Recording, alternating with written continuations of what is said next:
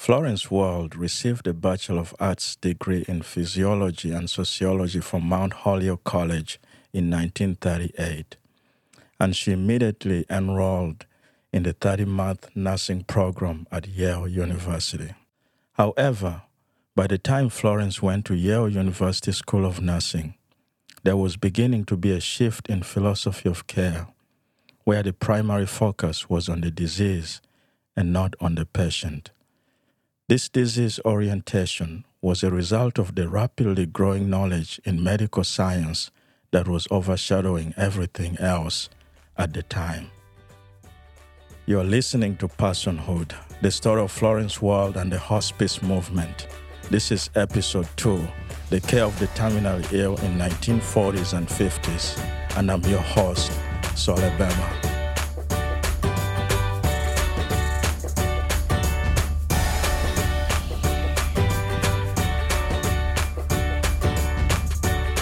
Has the American lifestyle shifted into high gear after the Great Depression? Dance and music styles did as well. The upbeat tempos of swing music seemed to match the mood of the country. As the economy boomed, the people danced.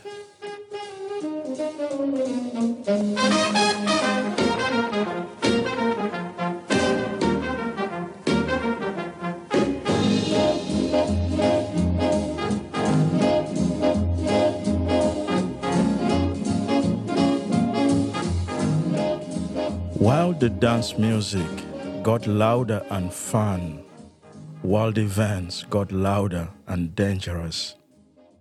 The Second World War had already started in September of 1939 in Europe. At first, the United States remained officially neutral in the conflict.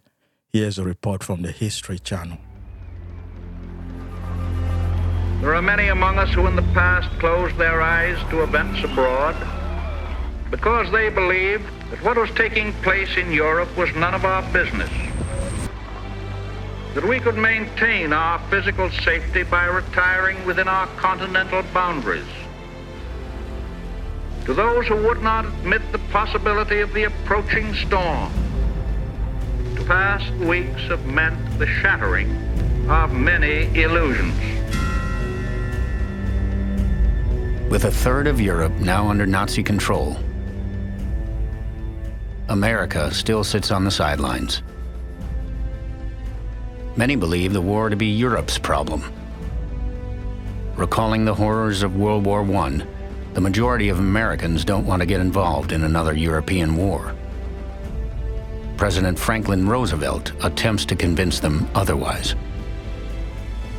On September 16, 1940, Roosevelt signs the Selective Training and Service Act the first peacetime draft in American history. All able bodied men between 21 and 30 must register for military service. Though Congress approves the bill, it is careful to call it a national defense measure.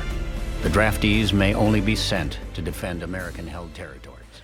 Even if the draft was not popular, it helped the United States to be ready in case of an attack. It was not long after that that the Japanese Empire ended America's isolation from the war with a surprise attack.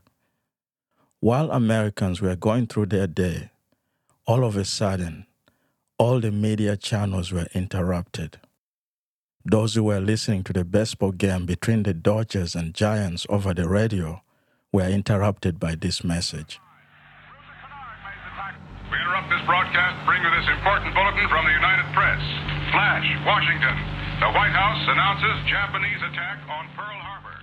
Japan had staged a surprise attack on American military installations in the Pacific. The most devastating strike came at Pearl Harbor. In a two hour attack, Japanese warplanes sank or damaged 18 warships and destroyed 164 aircrafts. Over 2,400 servicemen and civilians lost their lives. President Roosevelt knew that something had to be done. December 7th, 1941, a date which will live in infamy. the United States of America was suddenly and deliberately attacked by naval and air forces of the Empire of Japan. Less than 24 hours after the attack on Pearl Harbor, President Roosevelt addressed a joint session of Congress, an impassioned oratorical display that demanded a declaration of war against Japan. No matter how long it may take us to overcome this premeditated invasion, the American people in their righteous might will win through to absolute victory. Within an hour of the speech, Roosevelt had his declaration of war. The President's signature speeds our total defense, energies, and resources to all out victory. As American soldiers marched on to war, the President acted as pastor in chief and led the entire country through this prayer. Almighty God, our sons, pride of our nation, this day have set upon a mighty endeavor, a struggle to preserve our republic, our religion, and our civilization, and to set free a suffering humanity. Lead them straight and true. Give strength to their arms, stoutness to their hearts, steadfastness in their faith they will need thy blessings. Their road will be long and hard. For the enemy is strong. He may hurl back our forces. Success may not come with rushing speed, but we shall return again and again. And we know that by thy grace and by the righteousness of our cause, our sons will triumph and off America went to war. Despite of the fact that America was in the Second World War, the medical arena in the early 1940s was filled with scientific discovery and a growing faith in medical authority. The faith in medicine was even strengthened by the development of injectable penicillin. This new development showed promise in medical progress then there was the development of more anti tuberculosis therapies that enabled the disease to be controlled. Not long after that, sanatoriums for tuberculosis patients were no longer necessary.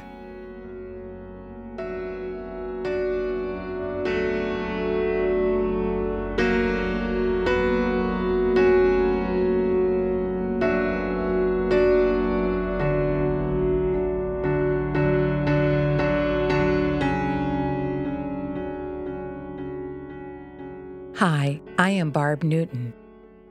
As medicine progressed, death came to be discussed only in terms of its avoidance, and any other conversation on the topic, at least from the American Medical Association, was particularly non existent.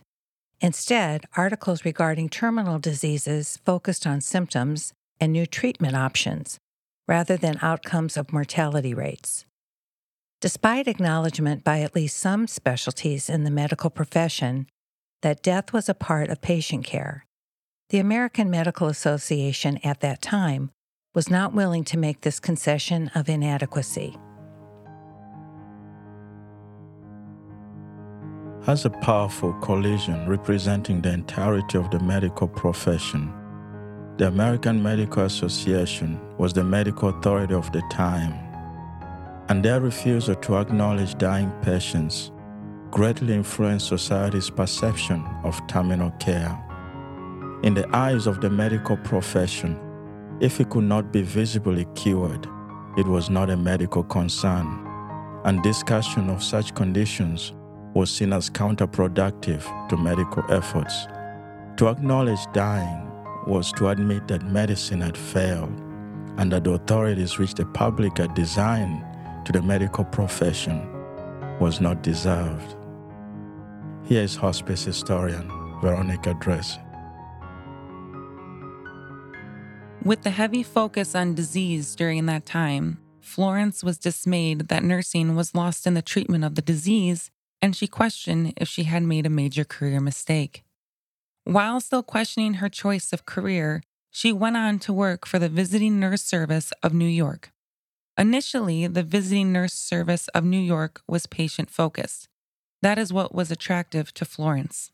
However, after their reorganization, the Visiting Nurse Service of New York took on a physician driven model of care that focused more on the disease rather than the patient. Florence found physicians were unprepared to accept her vision of care.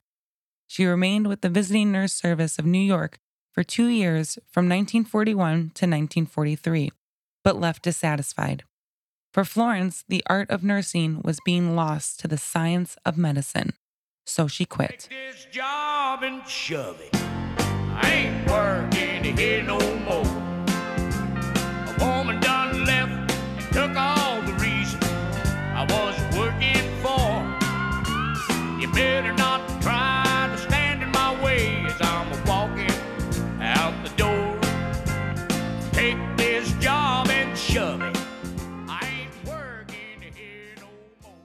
Florence had not anticipated how nursing would be heavily influenced by the medical model that focused on the disease and symptom treatment rather than patient focused model of care.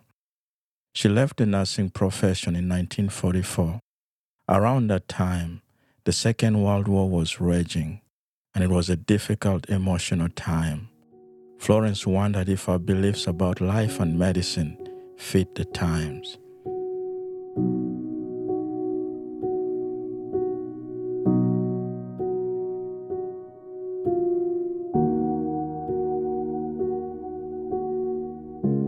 After that, Florence did the unthinkable and enlisted in the Army. She felt an obligation to help the military men and women who were fighting the atrocities of Hitler. Ironically, Florence was assigned to a small maternity ward at the United States Military Academy at West Point. 18 months later, the war ended, and so did her military service. During her eight year sabbatical from nursing, Florence became a clinical research assistant at Columbia Presbyterian Hospital on a surgical metabolism unit. It was here that she met her husband to be, Henry Wald, one of Florence's research subjects who was in officers' candidate school. Florence and Henry dated three years before he proposed marriage to her in 1948. Henry had completed his military service and had graduated from the Cooper Union for the Advancement of Science and Art in New York City with a degree in engineering. Because Florence's father was dying, her mother had breast cancer, and her professional path was uncertain, she declined Henry's proposal, and there the relationship mutually ended. Gone is the romance and broken the vow. We used to be sweethearts, but what have we now? Happy go lucky you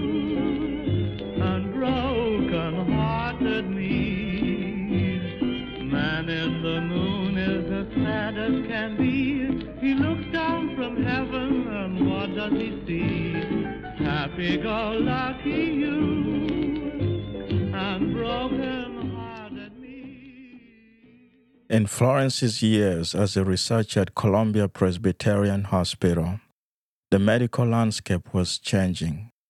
In 1946, the Hill-Burton Act was passed, and with it came the campaign to build more hospitals. With the building of hundreds of hospitals around the country due to the Hill-Burton Act, hospital care for the sick became the norm instead of home care. This led to a new turn of events because more people started dying in the hospitals instead of at home. While the establishment of many large hospitals by 1950 was a big accomplishment for the country, for the dying, it resulted in a difficult and painful journey.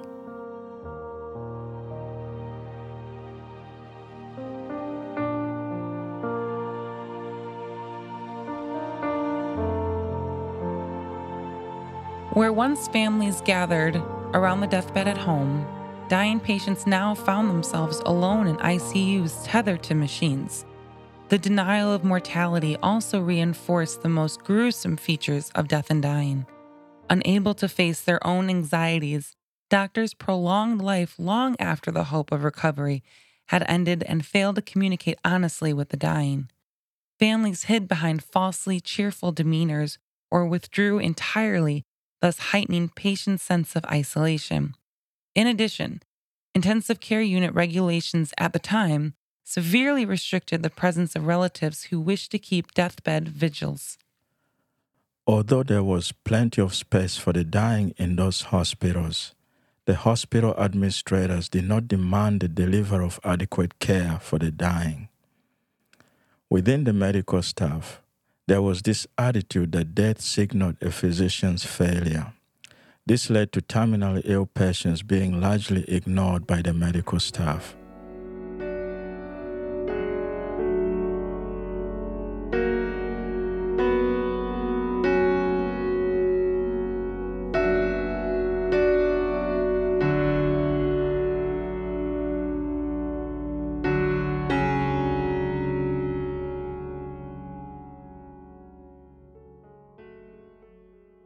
Then came the 1950s. The 1950s were marked by the post World War II boom.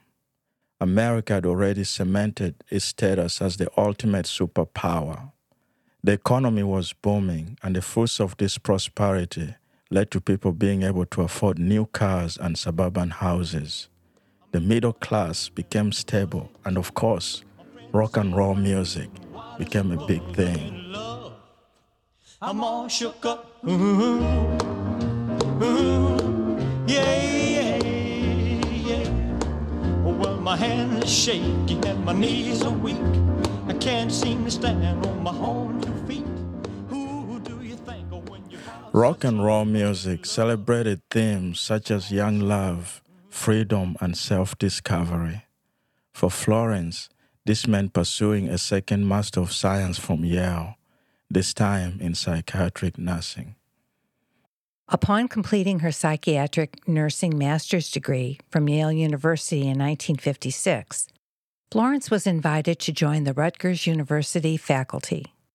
This opportunity was particularly appealing because Rutgers was beginning a master's program in psychiatric nursing. More importantly, she would have the privilege of working with Hildegard Peplau for Florence, she was finally in the right spot at the right time. Hildegard Peplau was a visionary nurse who was enhancing communication and creating the scientific foundation of the patient nurse relationship. Florence enjoyed working as her assistant, and she continued to develop her own skills and theories that would later influence her work in hospice care.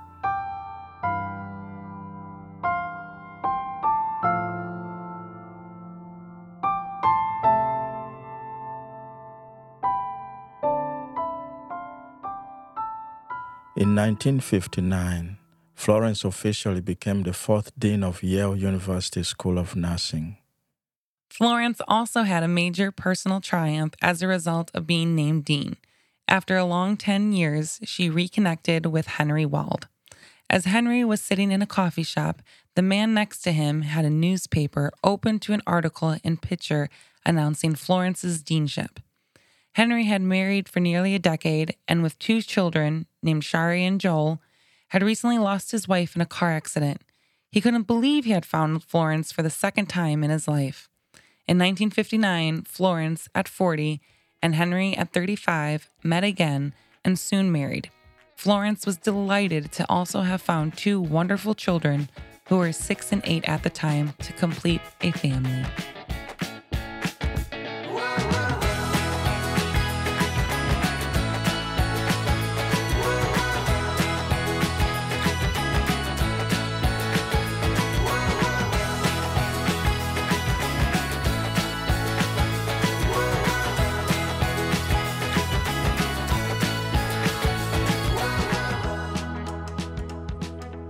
Although there were no major changes in the 1950s regarding care for the terminally ill, a group of psychologists and psychiatrists began to openly talk about the subject of death and dying. In 1956, psychologist Herman Feifel organized a symposium to address the concept of death in relation to behavior. Soon after that, articles began to emerge in both national and state medical journals urging physicians to restore dignity to the dying. A major way was to focus less on prolonging life and more on improving its quality.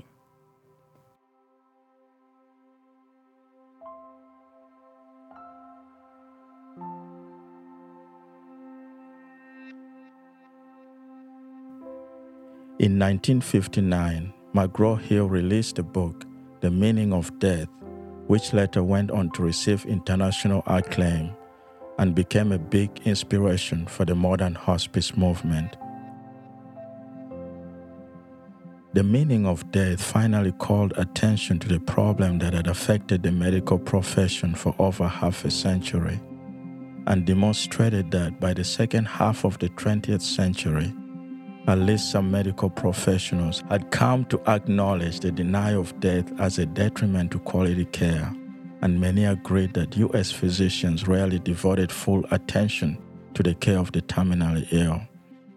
They often turned away from their patients after realizing that they could no longer cure them.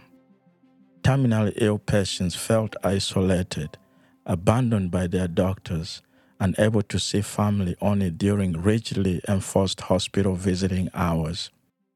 In the 1940s and 50s, the dying process was still not considered a part of medicine. It continued to lack the sense of personhood.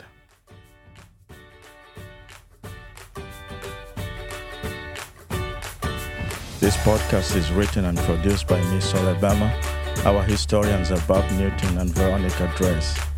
This podcast is recorded at Audio Hive Podcasting Studios in Joliet, Illinois, and our studio engineer is Brian Markender. Thank you for listening.